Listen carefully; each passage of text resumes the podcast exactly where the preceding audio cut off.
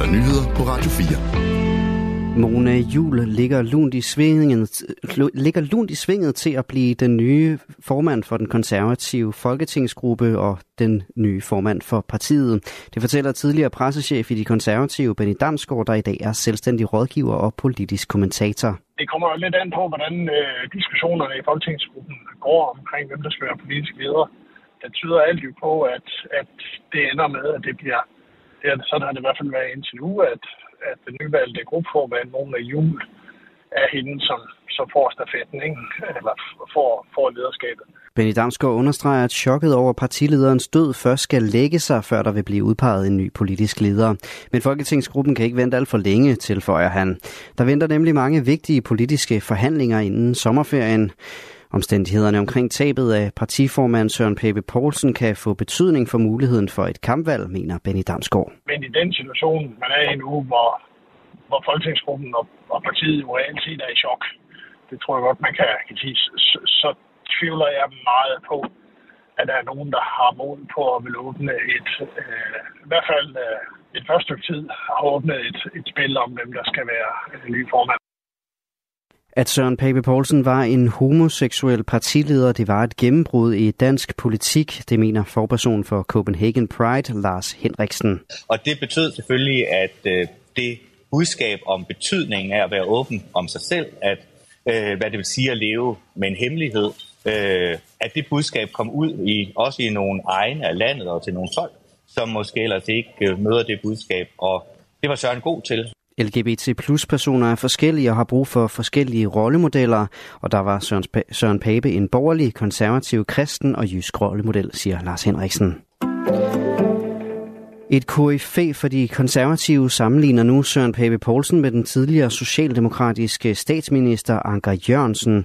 Knud Erik Kirkegaard har været konservativ arbejdsminister mellem 1989 og 1993 under Poul Slytter, gruppeformand for det konservative Folkeparti og en del af partiets hovedbestyrelse.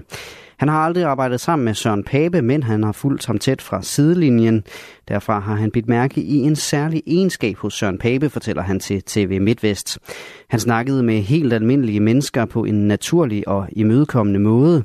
Det er en meget fornem egenskab, egenskab, som ikke mange politikere har, men han havde den, siger Knud Erik Kirkegaard. Han kan kun komme på en anden politiker med samme egenskab som netop Søren Pape, og det er den tidligere socialdemokratiske statsminister Anker Jørgensen. Nye Borgerliges Ungdom er her til aften blevet opløst. Det oplyser Ungdomspartiets nu tidligere landsformand, Tina Røberg. Det sker efter, at Nye Borgerliges folketingsgruppe blev nedlagt i forbindelse med, at partistifter Pernille Vermund forlod partiet den 10. januar. Det er svært for os at se, at vi har nogen eksistensberettigelse i ungdomspolitik, for vi er dybt afhængige af eksponeringen fra Christiansborg, siger Tina Ryberg. Opløsningen af Nye Borgerliges Ungdom er sket i forbindelse med en afstemning på to landsmøder i Ungdomspartiet. Den afgående landsformand Tina Røberg har desuden meldt sig ud af partiet Nye Borgerlige, oplyser hun.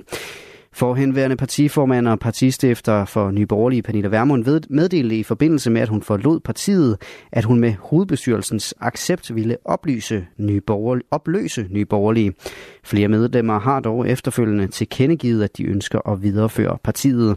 Partiets fremtid skal ifølge Ritzaus oplysninger afgøres på et ekstraordinært årsmøde den 16. april i Fredericia.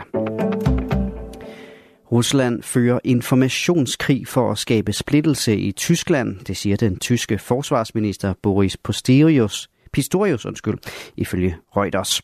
Hans anklage kommer efter, at russiske medier har offentliggjort et 38 minutter langt lydklip fra en fortrolig samtale mellem officerer i det tyske luftvåben.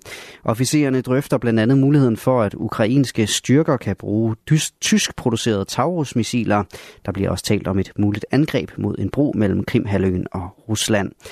Det er et hybridt misinformationsangreb. Det handler om splittelse. Det handler om at undergrave vores sammenhold, siger den tyske forsvarsminister.